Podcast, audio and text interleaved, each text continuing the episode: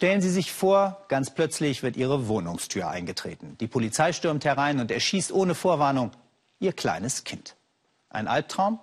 Für Matilda Jones wurde das Grausige Wirklichkeit. Die schwarze Amerikanerin verlor so ihr siebenjähriges Enkelkind. Ein drastisches Beispiel, wohin die Schießwütigkeit der US-Polizei führen kann.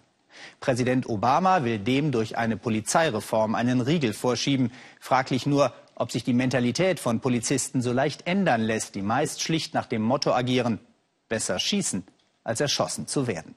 Tina Hassel. Panik, Schüsse, Amoklauf in einem Kino. Mittendrin drei Polizisten. Laden, zielen, Nerven behalten. Wo hält sich der Schütze versteckt? Eine Frage, von Leben und Tod. Auf dem Parkplatz am Hintereingang kommt es zum Showdown.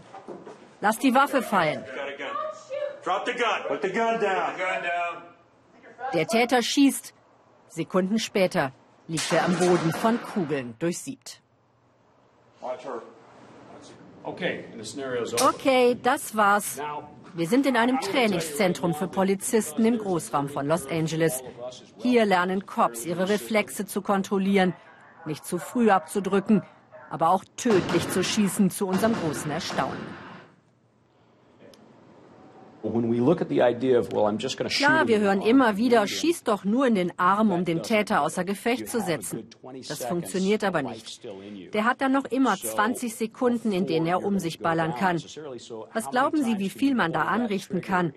Der Kerl hier hätte sein ganzes Magazin leeren können, um uns zu töten oder die Geisel oder umstehende Passanten.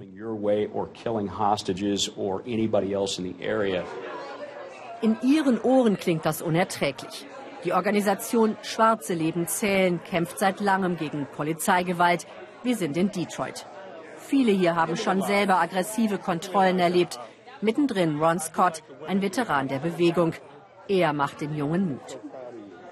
Obamas Polizeireform dürfe erst der Anfang sein, damit nicht immer mehr junge Schwarze erschossen werden von Polizisten, die schlecht ausgebildet, aber bis an die Zähne bewaffnet sind. Viele Opfer waren noch Kinder, wie Ayana, die gerade sieben Jahre wurde. Ron nimmt uns mit zu Ayanas Familie. Ihre Großmutter war dabei, als das Sonderkommando ihr Haus stürmte. Was dann passierte, sei wie im Krieg gewesen. Ich sah plötzlich all das grelle Licht von der Granate. Glas splitterte, meine Tür wurde eingetreten.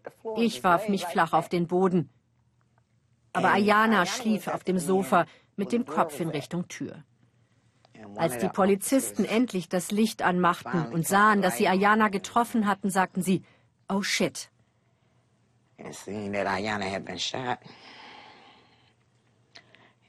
Oh shit.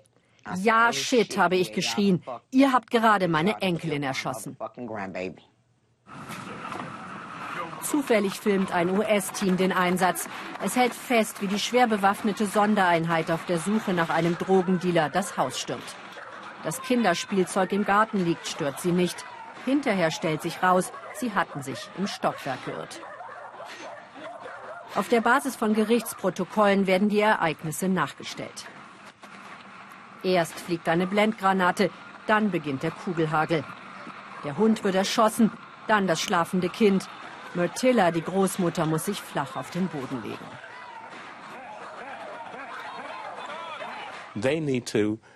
Sie müssen endlich eine akribische Aufsicht führen über das, was diese Sondereinsatzkommandos hier treiben. Sie sollen uns schützen und führen in Wahrheit Krieg gegen die Bevölkerung. Von Ayana bleiben der Familie nur wenige Fotos.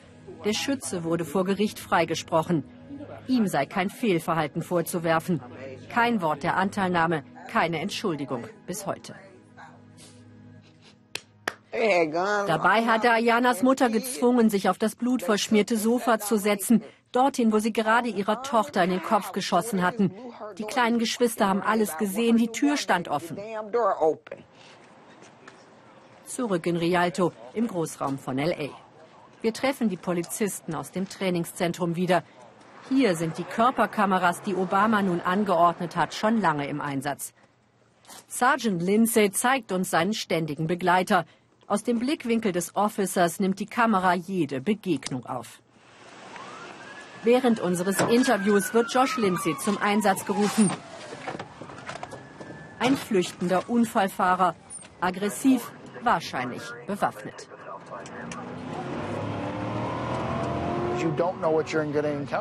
Du weißt nie, was dich erwartet, auf was für Waffen du diesmal stößt. Die sind überall. Das ist verdammt gefährlich.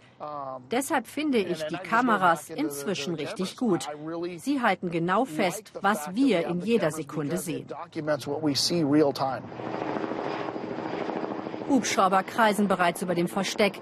Nachbarn winken nervös. Solche Situationen können leicht eskalieren, erklärt uns Sergeant Lindsay. Wir dürfen nicht mit auf das Grundstück. Doch die Körperkamera zeichnet alles auf, was in dem verlassenen Garten vor sich geht.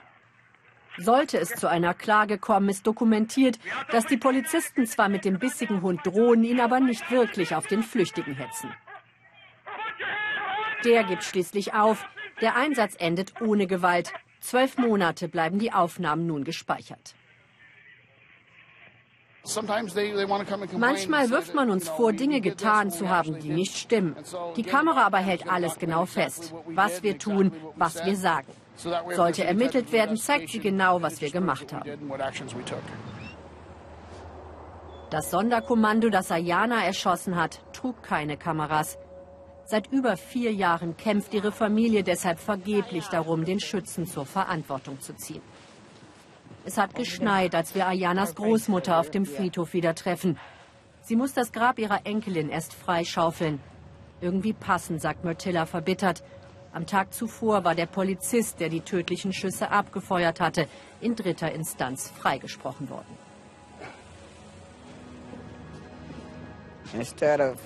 Statt ins Gericht zu gehen, bin ich hierher gekommen, als sie die Anklage endgültig fallen gelassen haben. Ich wollte bei ihr sein. Den Kampf vor Gericht haben sie verloren. Ihnen bleibt nur die Hoffnung, dass sich durch Obamas Polizeireform tatsächlich etwas ändert. Wenn auch Farbige keine Angst mehr haben müssen, von der Polizei erschossen, statt von ihr beschützt zu werden, wäre Ayana nicht vollkommen sinnlos gestorben.